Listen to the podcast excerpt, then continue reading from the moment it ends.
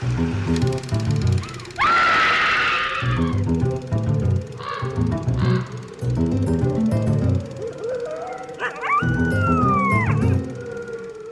and welcome to Scream Scene, the horror movie podcast where we watch every horror movie ever made in chronological order and then we rank them from best to worst. I'm Ben. And I'm Sarah. Thank you all for listening. How are you doing, Sarah? Getting through the anxieties about the COVID 19 virus. Yeah, you've got um, some anxiety about the end of the world, and I think that's understandable. Yes. But I think we should all take comfort in the fact that as we self isolate and we practice social distancing and we wall ourselves off from any and all human contact, there are a few activities that we can still enjoy. One of those is watching old movies, and another is listening to podcasts. So, Scream Scene is still the ideal form of communication and entertainment heading forward into the new post apocalyptic wasteland.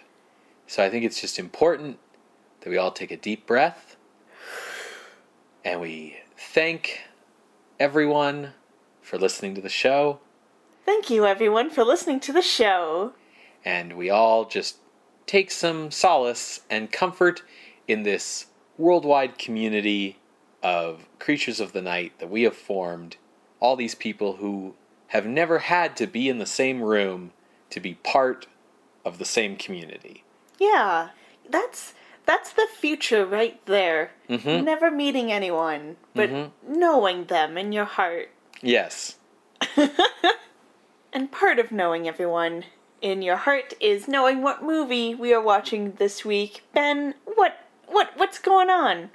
All right, Sarah. Well, today we are watching The Queen of Spades from 1949. I was gonna say we just watched this. Yes, we watched Pico Dama from 1916 in one of our insert episodes that has just recently gone up.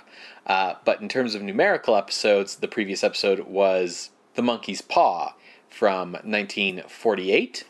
Uh, and this week we are watching The Queen of Spades from 1949. A, I wouldn't say it's a remake of the 1916 film. It's more of just a another adaptation of the source material, which is the short story Pikovaya Dama by Alexander Pushkin.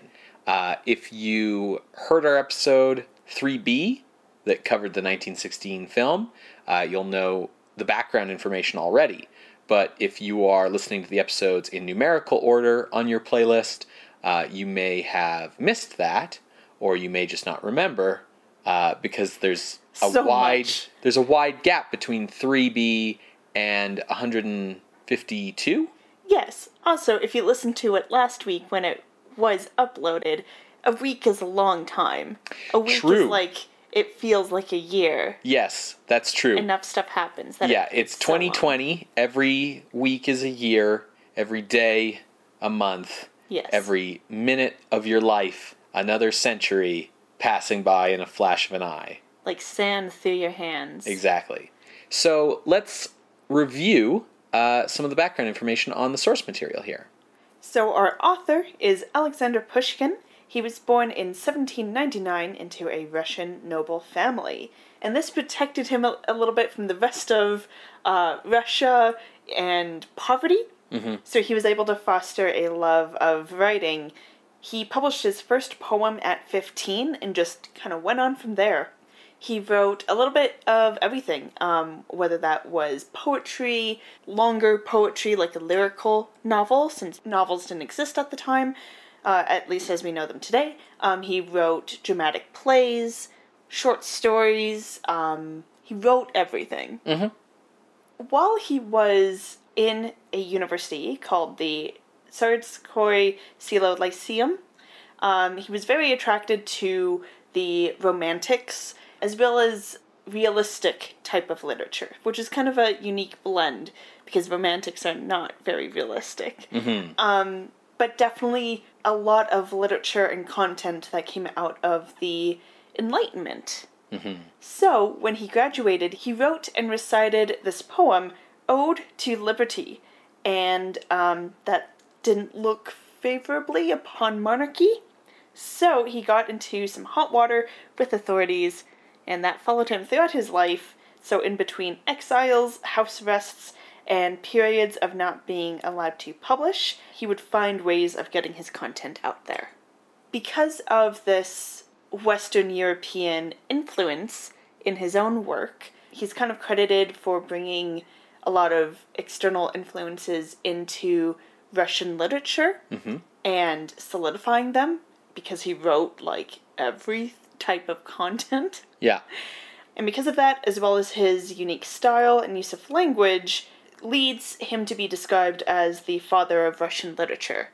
I think what's also unique about Pushkin is um, he's bringing in these external influences, making them kind of Russian, and putting them out into Russia, but his work is also going past Russia's borders and influencing Western European people, like, for example, Henry James, who is the creator of the novel as we know it today, um, as well as many others. So, so he's notable because he's considered the father of Russian literature, but he's also notable because you know Russia has always been a little isolationist and difficult to have like cross cultural pollination. But Pushkin allowed that Sure. at least in the time that he was alive. Sure.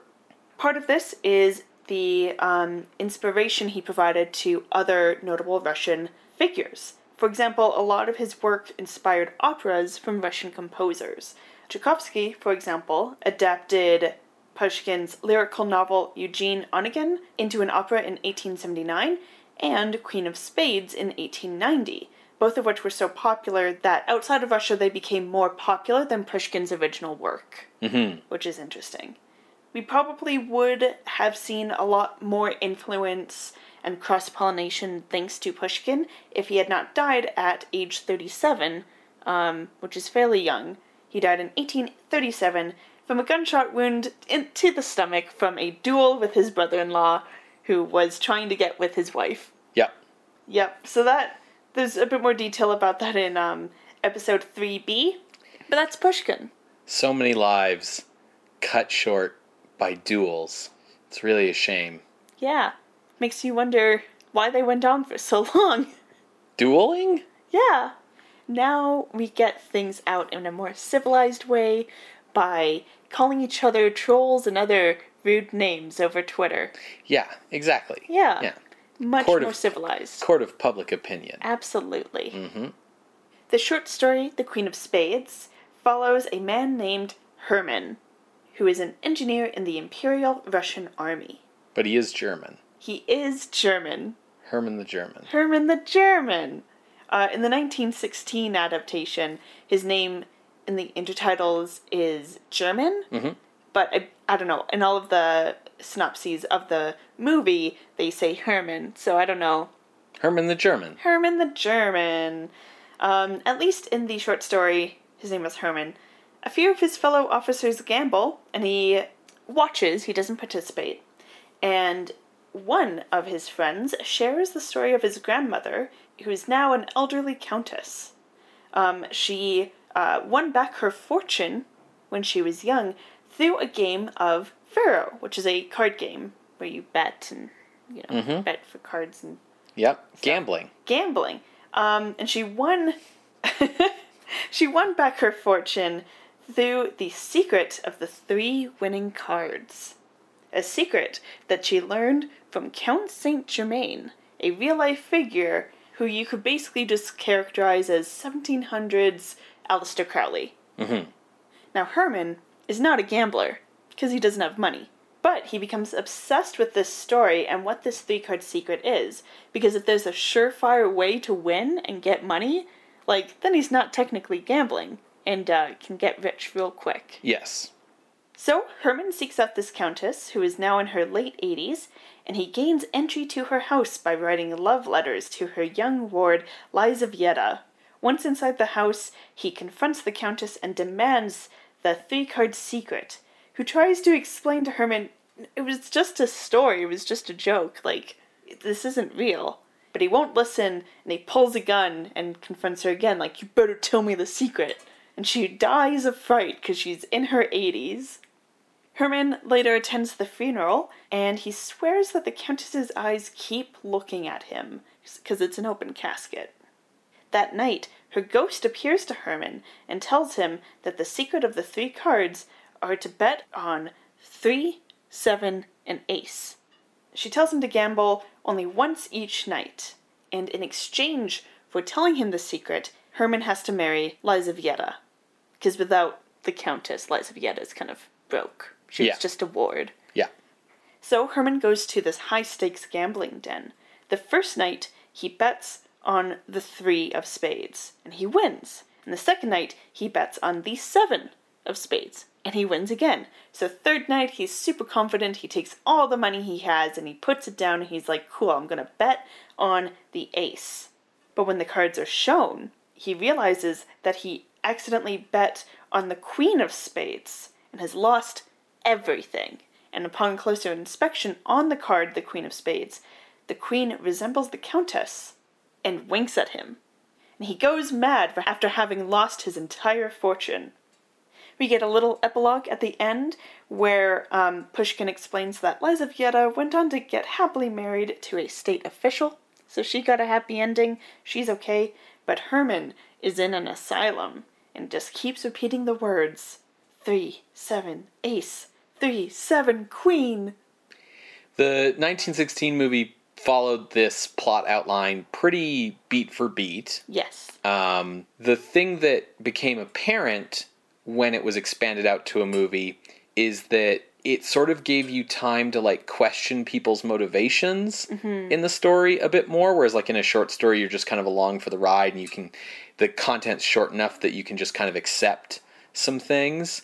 Um, so it'll be interesting to see how this new version which is you know a sound feature and is an hour and a half addresses some of like these issues of like motivation and character arc and that sort of thing and pacing as well Yes. because the 1916 one dramatizes uh, when the countess is young and loses her fortune and then wins it back um, as well as a dream sequence for her goofing off with a, a lover they did that to kind of expand it so it was a full hour but now that this film is an hour and a half i'm curious how they're going to handle that Yes, exactly. So, the story of the production of this version of The Queen of Spades begins with its producer, Anatoly de Grunwald. Born in St. Petersburg in 1910, he was the son of Konstantin de Grunwald, a diplomat in the service to the Tsar of Russia. His family was forced to flee when the Bolshevik Revolution began in 1917. He attended Cambridge and the University of Paris, and after graduation, he found employment as a script reader at Gaumont British. He began writing screenplays in 1938, and after World War II, he started his own production company, uh, producing and writing his own films, uh, including acclaimed hits like The Way to the Stars in 1945, The Winslow Boy in 1948, and The Holly and the Ivy in 1952. Grunwald collaborated on the adaptation of Queen of Spades with writer Rodney Ackland, a Jewish British playwright who was born in Essex in 1908 under the name Norman Ackland Bernstein. He changed his name when his professional career began, and he started out as a stage actor at the age of 16. He was in starring roles by 1926, and he began writing his own plays to star in in the early 1930s. He broke into screenwriting thanks to being noticed as an actor by Alfred Hitchcock. He wrote a number of screenplays throughout the 1940s, including the Oscar nominated screenplay of 49th Parallel in 1941. Originally, Ackland was also supposed to direct Queen of Spades, which would have been his directorial debut, but he had a falling out with Grunwald as well as the film star Anton Walbrook over the vision for the film, which led to Ackland's dismissal. Queen of Spades would be Ackland's final film work. His 1952 play The Pink Room was a major flop, and Ackland retreated from creative work until 1988, when he staged a new play called Absolute Hell, which was very successful and adapted by the BBC in 1999, starring Dame Judi Dench. Ackland passed away the same year.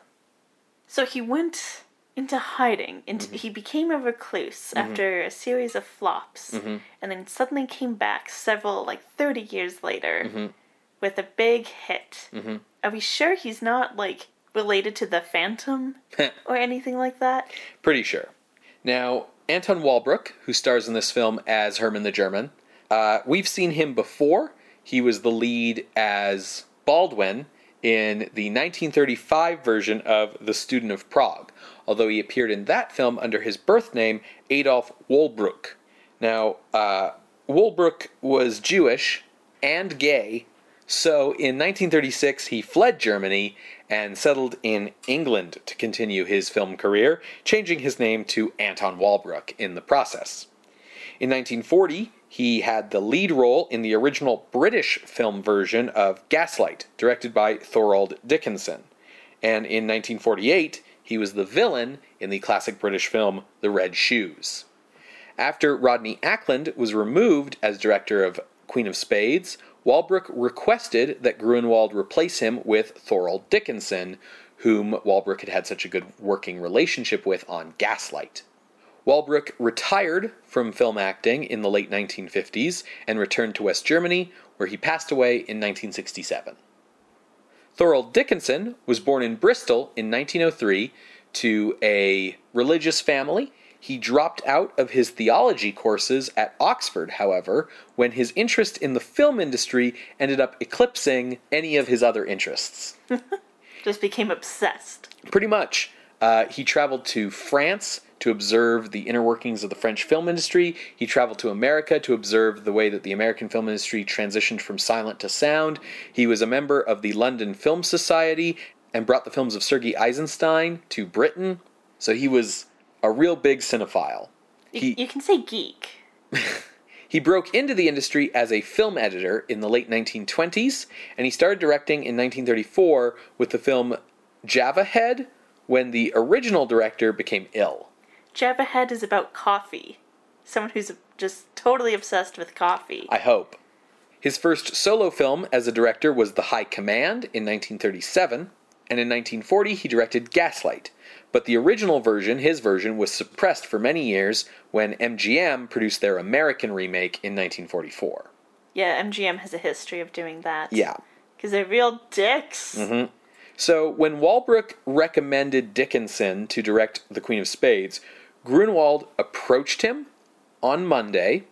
Dickinson read the Pushkin short story on Tuesday. He read the screenplay on Wednesday, and he was in the studio for the first day of shooting on Saturday. Wow. Yeah, they really cut it to the wire getting a new director when they fired Ackland in terms of like pre production time.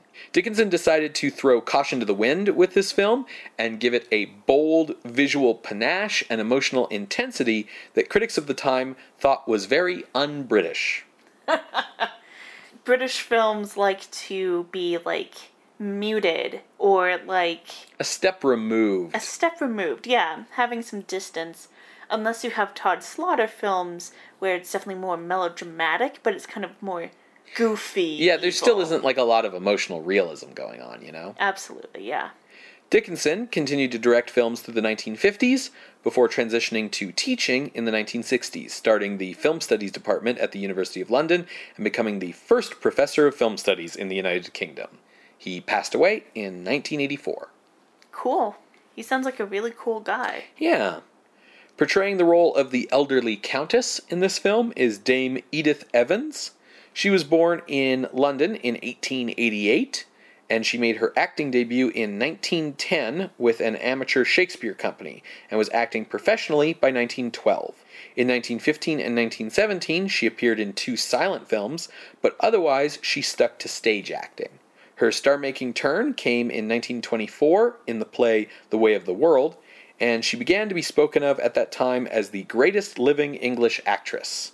Damn. She continued acting through the 1930s, sort of aging up with her roles. Um, sometime in the 40s, she actually appeared in The Way of the World again, but in one of the roles of like an elderly lady who like is manipulating events instead of as like the young ingenue role. She refused to play roles whose characters she could not empathize with or understand. So, for example, uh, she refused to play Lady Macbeth because she didn't understand a character who was that, like, broadly evil. Okay. Um, but she was fine with playing, like, really snooty bitch rich ladies because she felt like she understood those characters. So it wasn't necessarily like that she wouldn't play bad people or that she wouldn't play characters she didn't like. She just had to be able to like get where they were coming from. sure.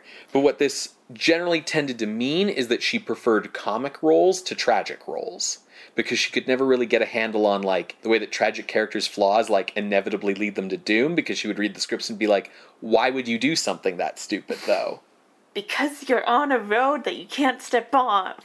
Can't step off. Right, but she'd be there being like, yeah, but I would just step off the road though. In 1948, she returned to film acting and she began acting on film and on stage regularly. She was nominated for an Oscar in 1964, 1965, and 1968, and she passed away in 1976 at age 88. Good run. Yeah.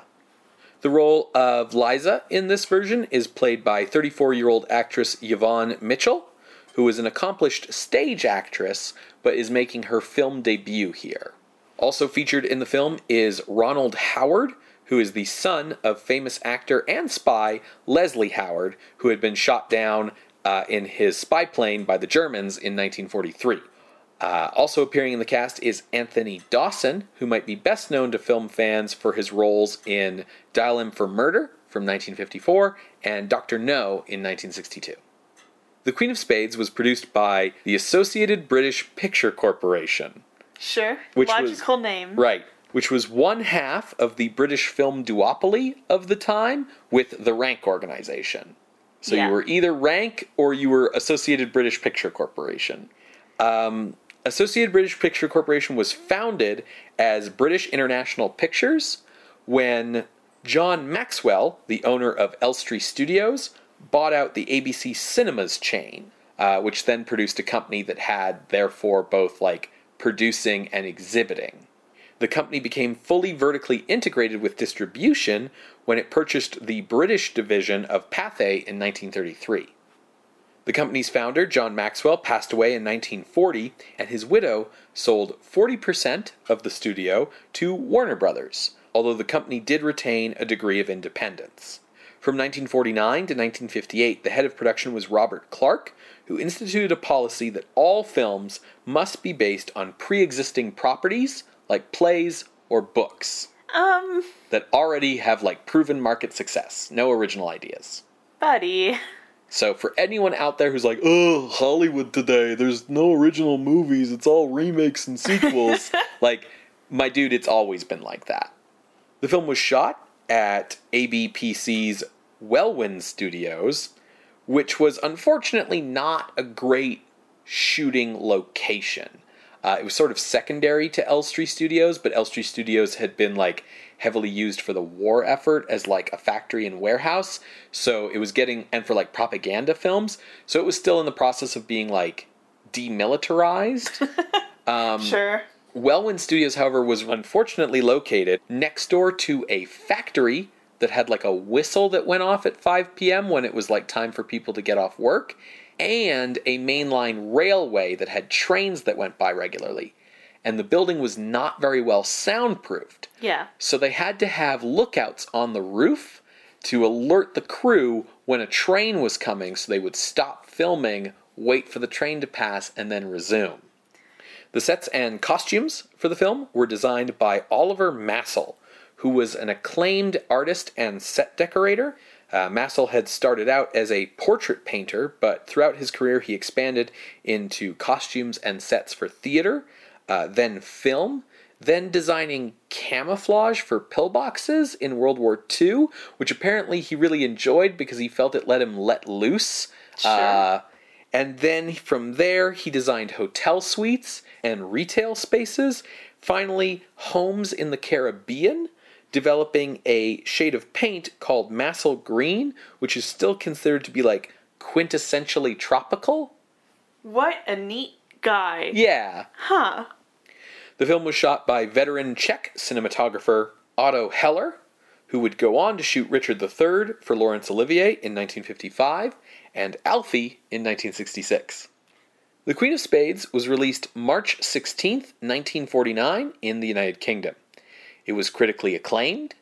It was nominated for a BAFTA for Best British Film, and it made £107,000 at the box office, which would be about $6.5 million in today's Canadian dollar. So big hit, Yes. big production. Yeah. Uh, got a great review from the critics. However, for a very long time, the film was actually considered to be a lost film, Oh, which may explain why I had never heard of it before I started doing research for like what was coming up next for the show. Uh, I just had never heard of this movie, never heard of the story it was based on, nothing. Uh, turns out it was rediscovered in 2009 and re released in 2010, uh, once again garnering high critical praise. Wes Anderson has called it the sixth greatest British film of all time. And I wonder what the other five are. yeah. And Martin Scorsese said it was one of the few true classics of supernatural cinema, and that Thorold Dickinson was a uniquely talented, passionate artist. It is now available in a fully restored Blu ray from Kino Lorber. Great. Uh, well, folks, hopefully you can find a copy to watch along with. You're going to hear a brief musical interlude, and when we come back, we will discuss The Queen of Spades from 1949, directed by Thorold Dickinson. See you on the other side, everybody.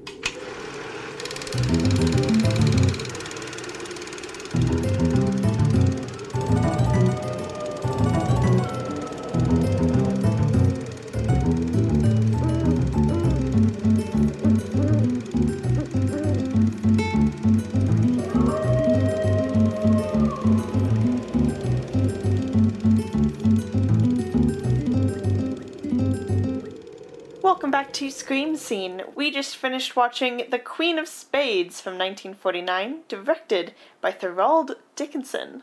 Now, if I could peel back the curtain for just a moment. Sarah. No, pay no attention to the man behind the curtain. we haven't just finished watching The Queen of Spades. We finished watching The Queen of Spades like four days ago, and Four days? yeah, Oh, God. um, and it's just that you see, listeners, uh, Sarah started her new job. Right in the middle of a pandemic. Yes, and so things sort of got a little busy very suddenly because not only did Sarah have to go to work, but then Sarah had to stop going to work and start working from home. And I also could not continue to go to my place of work because it closed down. And things just like changed very suddenly and got really weird and busy in unexpected ways. And we didn't really have time to record the second half of this episode until now. So if we're a little bit foggier on the movie than we sometimes are, that's that's why we we we've got our notes. We took notes after watching the movie, like we always do. We've got our notes in front of us, and we're gonna be you know doing our best to keep up the usual level of quality. But it, it you know just so that transparency is important. Absolutely. Transparent as a ghost. Yes, like the ghost in this movie. I did enjoy this movie. Yes. Yeah, it is very good. Clearly, a lot of time and effort and talent went into it. What did you think? Oh, I thought this was great. Um, yeah, I really enjoyed this. Uh, it's a really high class movie. Well, it is British. Sure, but like we saw Monkey's Paw like two weeks ago, and that was not what I would consider high class at all. Fair enough. This was very close to the short story still, um, but it did have some key differences. Uh, a lot of it in the ways that it expanded the plot out to feature length. Uh, I think it was maybe more successful at doing that than the 1916 version. Um, so why don't we give a plot summary uh, just to go through sort of what happens in this version of the movie, and then uh, launch into the discussion. Sounds good. All right. So cast your, your mind's eye back to 1806 in St. Petersburg, Russia. Captain of the Engineer Military Corps, German Suvorin, is a miser with ambition.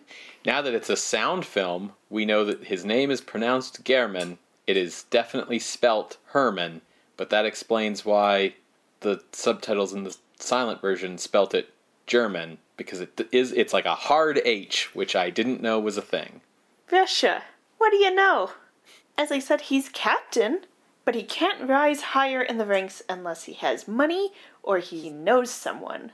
He bitterly watches his fellow officers, who are also rich and noble, as they gamble. We learn that in the card game they are playing, which is like Faro still, uh, the Queen of Spades is considered bad luck. He overhears the story of a fellow officer talking about his grandmother, Countess Ranevskaya, and how when she was young she needed money, and Count Saint Germain gave her the three card secret at the cost of her soul. And the idea of gambling without fear of losing was put in Gehrman's head. Now, in the 1916 version, we see uh, the Countess losing at gambling. In the 1949 version, the Countess is in an unhappy marriage and uh, she gets a little buddy buddy with someone she meets at a party. She really should do background checks because afterwards he's like, I'm going to steal all your money. You can't do anything because you can't tell anyone about this little affair we had. Mm-hmm. Now, the Countess did sleep around in the 1916 version and was like unhappy in her marriage, but that wasn't what caused her need for money in that version.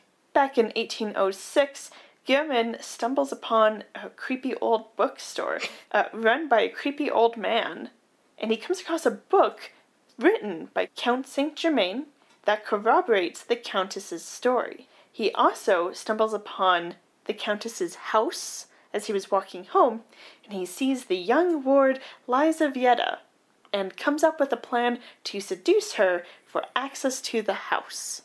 Liza, meanwhile, feels very trapped in the house with the old, cruel Countess. And she's kind of likened to being like a, a pretty bird trapped in a cage. She meets Officer Andre, who is a colleague of Gehrman's, and while Andre falls for Liza, she herself is caught up with the romance of Gehrman. Mm-hmm. Andre finds out about this romance. He confronts Gehrman, but to no avail. So he goes to Liza and warn her Gehrman's kind of an asshole. You don't really want to be with him.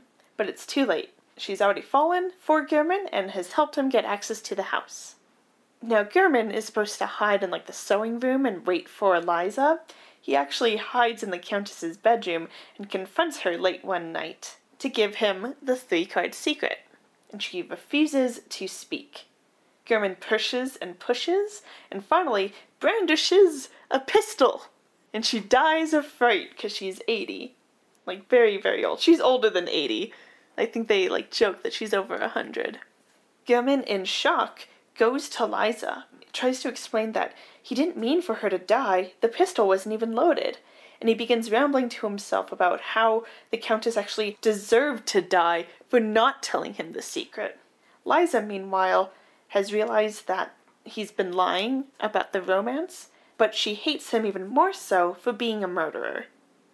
Gehrman later attends the Countess's funeral, still frustrated that she didn't give up her secret.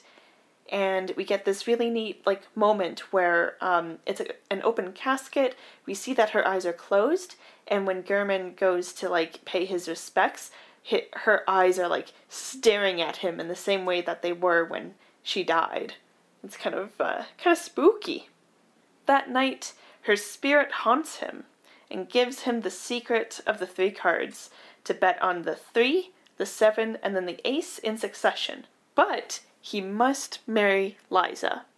So the next day, Gehrman goes to Liza and it's like, hey, babe, let's get married. And she's like, you're a fucking murderer. Go away. And he's like, you'll pay. You'll see. You'll all come crawling back like worms. And then I'll step on you, worms. He's a little mad. You'll look up and shout, save us. And I'll look down and whisper, no. Yeah. Liza is running away from this madman and runs into Andre, who uh, goes to scare off German, but he's already wandered off. And this is when Liza tells him that German is a murderer.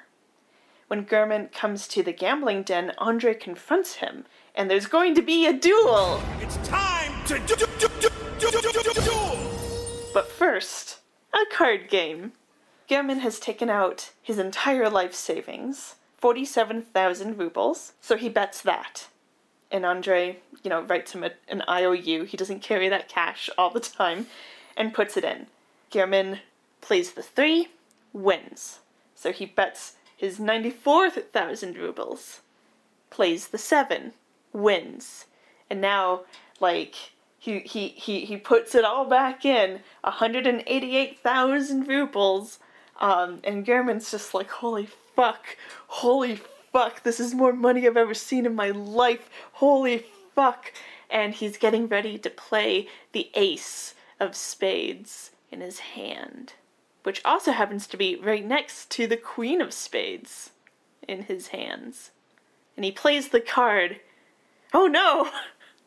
It's it's the queen. and he go like oh, he goes mad, not like terrorizing, but just like oh my He goes into like shock. what? No. No. All that. No. Ben. All that money. Ben. All that money. It's like when your uh, your computer crashes and you realize you haven't saved your work all day. Yeah. Yeah. Your stomach just kind of drops. Uh-huh. And your heart freezes. Uh huh. We don't get any kind of shot on the card with it being the Countess's face. During this whole sequence, we do kind of hear her voice reminding Gehrman about like which cards to play. But as Gehrman goes mad, he him- himself is repeating three, seven, ace, three, seven, queen. Um, and it's pretty chilling. Yeah, it's it's pretty good. It's it's like um, three, seven, ace, three, seven, queen. Yeah. He is escorted out by Andre, presumably to an asylum. Cut to Andre and Liza are married. The end. Yep. Yeah. So first things first, I think this movie has great cinematography. Yeah. um, spectacular lighting, camera movement, uh, framing. One thing that I noticed in particular is the movie has a consistent use of mirrors as a visual motif, um, and I'm not sure, to be honest, if that signifies anything in particular. Um, you know, if there's a theme of doubling that we should be looking for. It's just something cool that kind of makes it so that the film's every moment has some kind of like visually interesting element as you're watching the movie. There's a lot of shots in this movie where like people start walking towards the camera and then you realize you're actually looking in a mirror that they're walking towards and they like walk into shot from like another part of the frame. Um, we can also call it showing off. sure. but it means that like there's always something cool to be looking at when you're watching this movie. Absolutely. I agree with what you're saying. Uh, well shot, well acted, um, lots of money, time, and effort put into this movie. There were different moments through the film where it was being intentionally and then also unintentionally funny. Hmm. You know, adding a little in a little bit of comedic relief, like that uh, one like general or like soldier who who meets the grandmother. He's like a real butt. He's like, yeah, you won't, you don't have much time left. Oh, sure. Yeah, yeah. Yeah, the young guy who his like old like mom or grandmother or whoever is trying to like introduce him to the countess to like have him move up in society and he's just kind of a dolt and doesn't know how to yeah, Yeah. for sure. So there there are moments of, of comedy, but the film is consistent in how it constructs a mood and a tone that those moments of comedy never took me out of the movie. Yeah, they're comic relief. It's not about like Comedic scene in between two horror scenes. right or and, and it's and it's not about like trying to downplay the very like bleak atmosphere of the story, you know, and be like, "Oh, but actually things are funny though. Don't get too sad." You Yeah. know, or whatever. Yeah. in addition to having really great cinematography, um, this movie has really impeccable sound design. I think Yeah. this movie is a really great example to show people of how invisible sound work can be, but yet still integral to the storytelling. because so the the countess uh, she is like in her mid to late 80s and yet when she goes out like she insists on still wearing the kind of gowns that she wore in her 20s she insists on wearing like the big tall powdered wigs that she wore in her 20s you know really still getting dolled up. But you know obviously she's like 80 something she can't really carry herself the same way so she walks with a cane but she has these big giant hoop skirts so as she walks she like has the cane and then she kind of like is like shuffling and dragging the skirts behind her and that telltale tap shuffle of the countess becomes a major signifier of her ghost when her ghost comes to haunt Gehrman because the ghost is invisible. We don't see her. We just hear that she's approaching because we hear that same tap shuffle uh, in that scene. The film also does really cool sound stuff early in the film with the flashback to the Countess um, going to Count Saint Germain.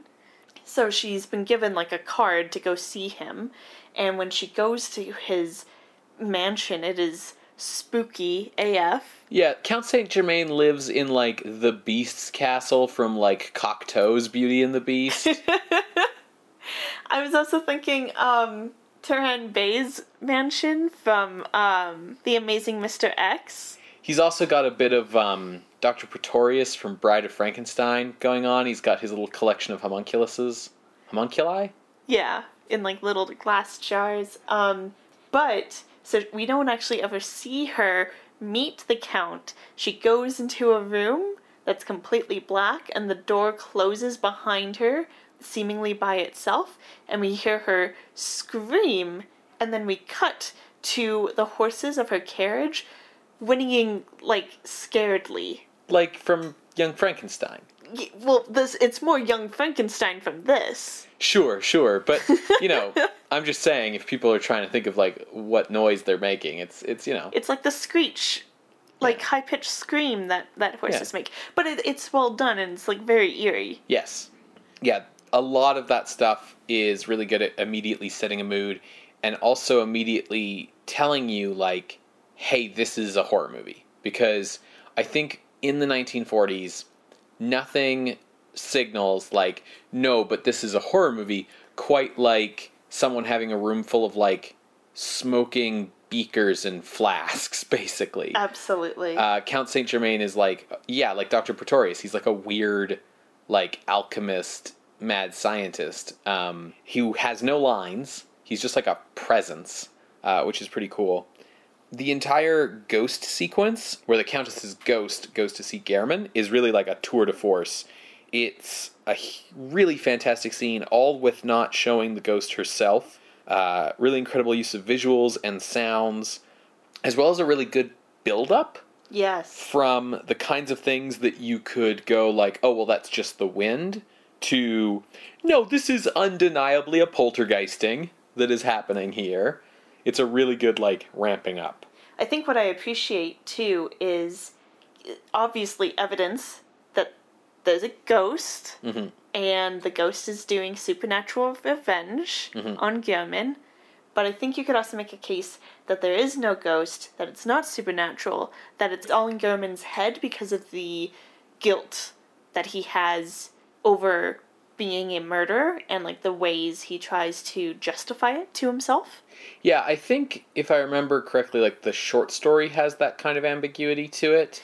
Yeah. Um, or at least like people who have analyzed the short story over the years believe that it has that ambiguity to it. here they would definitely that they achieve that ambiguity very successfully Well- because you never see the ghost um, and he's been drinking that night after we've he- heard the ghost he kind of like snaps out of it and his room is exactly the same as it was before the like poltergeist poltergeisting Yeah, I mean, which could be, you know, the ghost is supernatural and everything's Yeah. the same, like in fucking Christmas Carol, where he wakes up and oh, the bed curtains are still here or whatever, right? i haven't like, missed it Yeah, but you know, or maybe there is no ghost. Now, personally, my interpretation of the movie is that there is a ghost. yes But you mentioning that like maybe it's just all in Gehrman's head brings me to something else I really appreciate about this movie over the 1916 version which is which is this movie does a much better job with character motivation. Yes. So, for example, it answers a ton of questions that I had watching the 1916 version with really good answers. So, like, why does Gehrman care so much about winning and money and cards? Well, we learned that you know he's very ambitious. Um, he has a fucking painting of Napoleon in his room, and which a bust of Caesar. which made me have to look up like when did Napoleon invade Russia? Uh, six years after this. So okay, he's not like a weird traitor, you know. like he's not like a weird. I'm not supposed to think he's like a weird double agent or something. Um, but clearly he's like an ambitious dude who like you know He says several times that he wants to take life by the throat, to demand what he wants from life. but the movie also like goes to pains to explain like he's a captain in the engineer corps. All of the other guys who are at the gambling den are in the royal guard. Everyone at the royal guard like andre and the countess's grandson and everything are all in like their 20s whereas this movie doesn't try to it doesn't pull like a paul Wegener. it doesn't try to pretend that anton walbrook is in his 20s it's like no he's clearly like in his 40s or whatever. And it's like he's only a captain in his 40s and he's probably never going to rise anywhere higher. And it's because he is not noble born he doesn't have money he's not russian he's not in the right like career track but he's this super ambitious guy who's like oh napoleon was a general by the time he was 27 or whatever. And so it's really clear that like it's not so much i want to win money gambling it's i want to exceed my current station in life and this is the only way i can see to do it.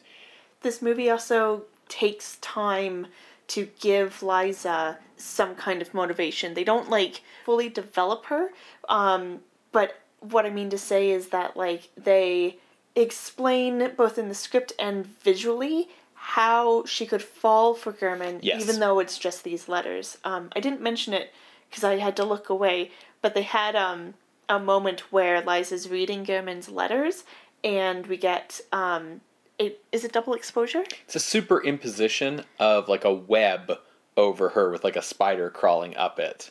Yeah, um, and it's a real spider. It's not a dinky dollar store spider like the 1916 one. Right. And it's also like a visual metaphor that makes sense now because it's she's falling into Gehrman's web. Yes.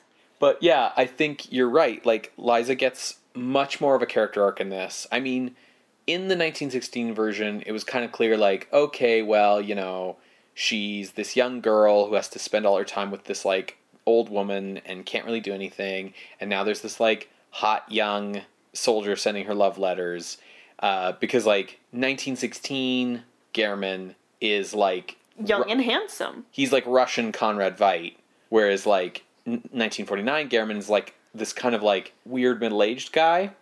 I mean, still handsome, but like Paul Wegener. yeah.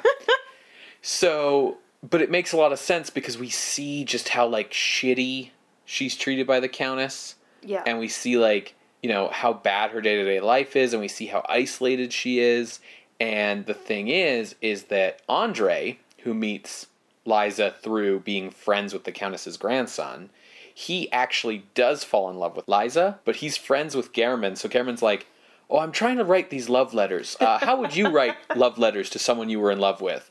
And Andre gives him these like long, florid speeches about how he feels about Liza, and Gehrman's like, "Yeah, that's good. That's good. Keep going," and like uses those for all these love letters. So she has a much better arc.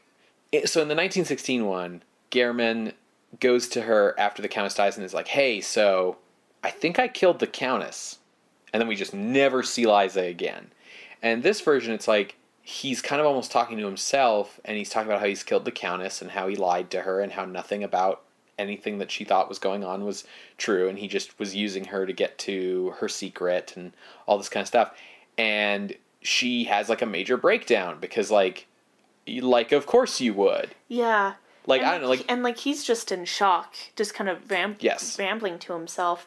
Um, and she puts things together too, so she's not just being told and then reacting. Like you see that she's interacting. yeah and and by you know having her kind of put it together herself you can see the the yarn the yarn unwind in her brain like yeah, i mean you know it's like if your significant other came to in the middle of the night was like hey so your mom's dead i killed her uh because I was only dating you to get to your mom's secret money. Like, what? That's a, a dark turn on the Jesse's mom song. yeah. Um, other things that this movie does a much better job of explaining. Uh, why did Count Saint Germain give the Countess the secret to the three cards? Well, it's because it was in exchange for the Countess's soul, which he then kept in a wax figure of the Countess in a glass jar because he has a collection of souls that he keeps in wax figures in glass jars at his house. you know, it's a motivation. Also, why does the Countess not tell Gehrman the secret when he asks? Well, Count Saint Germain swore her to secrecy. And, like, he's got her soul. And one of the things that this movie does is establish that the Countess has regrets about this deal because she prays to the Virgin Mary for forgiveness and mercy every night. Because the thing is, if she's sold her soul to Count Saint Germain, like, she's not Going to heaven. Right. Uh, so she's terrified of dying with this like mark on her, and she won't tell Gehrman the secret. And Gehrman even tries to get it out of her by being like, "I'll take your sin onto me if you tell me." Uh, and she dies. But then this also explains why does her ghost tell Gehrman after being so obstinate in life? Now, obviously, you can have the explanation like, well, because she's going to get her revenge by screwing him over. But like in the 1916 one, she's like, "Oh, I have come to you against my will," and you're like, "Okay, so what the fuck's going on?" Well, here it makes a lot more sense because basically Gehrman had made this offer to take her sin upon him so she could like go to heaven or whatever. yeah. Yeah. Well, ghosts exist because you have like this unfinished business you need to wrap up on Earth. So by telling him the secret, that lets her pass on. Yeah. So that all makes sense now. Um, so all of these are questions I had watching the last movie that were answered here. Even the Faro game made more sense here. It, I think it's it's being played the same way it was played in the 1916 version. I just was able to follow what the fuck was happening a lot easier uh, in this one. It's not about like you say when and get the dealer to stop when he's pulled up your card because that's not a game. It's you pick a card, the dealer picks a card, and then the dealer's drawing into two piles, your win, my win. And if like your card shows up in the your win pile, you win. And if you know it's just whoever's card shows up in the right pile first. Yeah. Yeah. Um, I mean, a lot of the reasons why it all makes sense now is because it's in sound. Mhm. Um, silent films, you know, they only have, they're kind of like operating with one hand stuck behind their back. hmm Especially with like complicated exposition. Yeah. So I think the 1916 version did a good job. I, I don't want to like Mhm. belittle it because I do think it was a very good movie. I, I, but I do think that the 1949 film is a better adaptation. Um, they've expanded it in a way that feels very natural. That feels like it's deepening the story, deepening the themes, deepening the horror, without feeling like we're padding time. Right. I mean, the other thing, of course, is the 49 version is longer, so it has a bit more time to go into these things. Um, it's only like 30 minutes longer, so it's like an hour and a half. yeah. Yeah. It's a little weird to me that, like, rather than hear the whole story of the Countess from her grandson, he, like, hears the rumor from the grandson, but then gets, like, the full story from this weird book from, like, an antique bookstore. But I guess it makes more sense that, like, she wouldn't go around telling everyone, but there, you know, you'd have these, like, Rumors. yeah these rumors and then like these sort of because the the fun thing in the book is that like she's not actually mentioned by name it's like ah this one countess and then he's putting that together with the rumor he heard from the grandson right Yeah. i think the other thing this movie handles a lot better than the 1916 version which i had some problems with in that version is Gehrman's descent into madness Yeah, I feel like because the 49 version doesn't have that break happen when the card is switched, Mhm. um, it's a lot more believable, and that descent can be milked longer for more horror. In the 1916 one, it, it happens quickly and then it's quickly over. It's like the last five minutes. But here, like, it feels like it starts right even when Gehrman is begging the Countess for the secret. Like you can see the rumblings of it uh, in that scene. You can see the rumblings of his madness when um, he's basically confessing to Liza. So by the time that he gets to the point of the card was an ace, but now it's a queen, but now it's an ace again, when his like vision is going in and out, it's believable, but also it allows them to have that kind of quiet madness. Exactly. No, he's so fanatical leading up to it. And then suddenly, like the end, he, he's just broken and he's just quietly saying the, the three card secret to himself. So that um, contrast underlines the horror even more. Yeah, in the 1916 version, like, you know, when the Countess dies, he's kind of like, Oh shit. huh, well, what do I do now? And then he, like, goes to a bar, he drinks, and he's like, I guess I'll never learn the secret. And then, like, the ghost comes to him, and he's like, oh, shit, a ghost. Okay, alright, alright, secret of the cards. Alright, let's do this thing. And then, like, he plays his games, and then he loses, and then he's, like, back at home, and he's like, gosh, how could I have lost?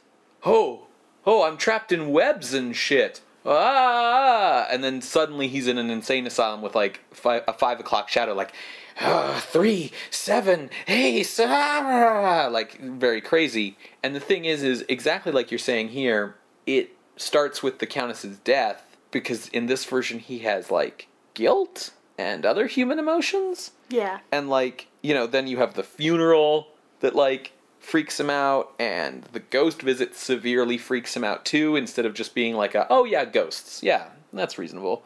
The card game itself has much larger stakes now because it's one card game instead of a succession of three.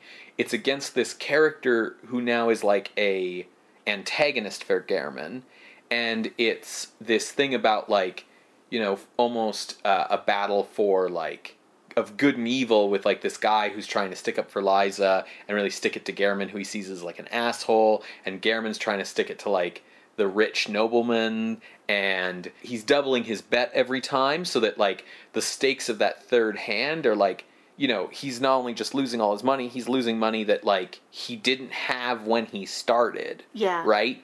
And so when he loses, it's like you haven't just lost everything, you've lost everything you you won today even like it's it was not only all for nothing but you're actually worse off than you were when you started and so it just makes way more sense that he becomes this shell of a man and the whole thing about like repeating the cards over and over makes way more sense because it's like Trying to make sense of where you went wrong. yeah rather than this like kind of manic sort of thing Yeah. Like hyperfixation versus manic. Speaking of Andre, um, I think taking Liza's little epilogue ending from the short story and expanding it out to this like entire subplot so that the dude she ends up with who's like her consolation prize dude at the end of the short story is like a character throughout Yeah. and can be this antagonist for Gehrman um, is a really great choice for how to expand a short story out to a feature length without feeling like you're either dragging stuff out or adding a ton of filler or you know just making up nonsense that nobody cares about I felt like it gave the film focus because it wasn't just what is Gehrman going to get up to today. Mm. It was like him facing off in competition for Liza with Andre. It was facing off with like Andre became the face of who we are working against, even in as basic terms as the final card game. right and it also gave the film like a little bit more focus in terms of making it clear that like Gehrman's morality is bad um, you know talking about his descent to madness being better set up like yeah it begins with the countess's death but like the movie does a really good job of planting early like this guy has problems Yeah, he's not a good guy. He he's frustrated with the world that his attempts at agency are not going the way he wants them to. Yeah, and so he wants to make the world give him what he feels he's owed, right? Like he's in 1806 in St. Petersburg, you know, he's going to go win at some cards and frighten an old lady to death. In like 2020 in America, he would go like shoot up a church. Like Yeah. he's that guy, right? He's this like frustrated middle-aged white guy. And the thing is like in the 1916 version, Gehrman's moral fall is a bit unclear. Like it's clear that it's supposed to be like a morality tale ghost story, but it gets a little muddied because in the 1916 version, Gehrman's a dude who doesn't gamble because like, oh, I wouldn't risk the necessary on the superfluous. And then he hears about some witchcraft that guarantees winning at gambling. And he's like, oh shit, cool. And then he gains the secret to said witchcraft, and then he gambles, and then the movie tries to be like, oh, he got greedy, gambling's a sin. And it's like, well, listen here, man. Like, he only started gambling because he had like a surefire way to win. Like it's it's hard to judge him as being like, oh, he got greedy and, and gambled too much or whatever when like he had magic and shit. um, whereas here it makes clear from the beginning that Gehrman's flaw is his obsessive nature and that his ambitions outstrip his means and that this is where his downfall is coming from, not like oh he was j- just a case of like oh he was greedy, Yeah. right? And so all of that is far more focused. His character flaws make more sense, and giving him that rival also creates this interesting structure where like our protagonist is a piece of shit Yeah. and our antagonist is like the white knight guy and it's just like it it ends up creating a structure where like you know Gehrman's this like frustrated um what's the word Incel? incel and you know Andre's the like oh you're such a white knight bleh," and like it's a lot more psychologically understandable today here in 2020 than like oops Oops, I gambled. yeah Do you want to move on to ranking? Uh, well, I just wanted to take a moment to say um, the movie has really great performances all around, but the standouts are Anton Walbrook and Edith Evans. That would be Gehrman and the Countess? Right. Yeah, I would agree. Gehrman is a very similar character to Baldwin, who we saw Walbrook play in the 1935 Student of Prague. He's much better here. He is much better here with Gehrman, and part of that may be thanks to 14 years more acting experience. But what's interesting is I think like Gehrman is supposed to be in the short story a young character like Baldwin or like Andre in this movie. But what I liked about this version is that it didn't try to pretend like Anton Walbrook was still in his 20s, and in fact used his higher age and took it into account and had it enhance his motivation because his frustrations about being so low on the totem pole come out even more when it's like, oh yeah, I'm like 40 and I have not, like, I can't progress past captain. And these guys, these kids who are like 20 something, will like, oh, my grandmother's the Countess of blah, blah, blah, blah, so I'm going to be a general when I'm 32. Like, it, it makes his frustrations make more sense, and I think it's really clever to use his age in that way and acknowledge it rather than try to pretend it's not there. Yeah. I think with Edith Evans, it would be tempting to dismiss what she's doing as just kind of like an old lady shtick, but she's doing a lot of subtle acting work to tell you that there's more going on with the Countess underneath the surface than what you might think from her like surface level reading as just this like bitchy old woman. Yes. You really do get the feeling of her being terrified of being alone, but also being of dying. Mm-hmm. Um, And you also get the feeling like she's a lot sharper than she's letting on. yeah. and that like she has a much greater understanding of what's going on than like she's letting people think. Yeah. So yeah, I think this was a really good movie. I do think it does prove the trend, however, that horror elements in the late 1940s are being seen mostly in combination with other genres rather than being like the total focus of the movie because this is still like, you know, a period costume drama and like a has like a romance thing and has like you know these other kind of elements that are worked in here um, with this like historical Russian stuff and and so on. Yeah, it's not like that pure, unfiltered horror. Right, yeah, like we aren't going to like Count Saint Germain's laboratory. The story isn't about like what happens with those like wax figures with people's souls in them, you know? Yeah. Like the horror is woven into the story uh, with other elements. Yeah. Well, how would we weave this movie into the list? Where were you looking on the list, Sarah? I think that this is a very good horror movie. I really enjoyed it. So I started looking pretty high on the list, and eventually I settled in around the area between The Body Snatcher to Return of the Vampire. So that's 13 to 20. I felt like The Body Snatcher is better than Queen of Spades. It's more fully horror than this kind of mixture. But I do think that The Queen of Spades is better than The Return of the Vampire, which was quite a good movie.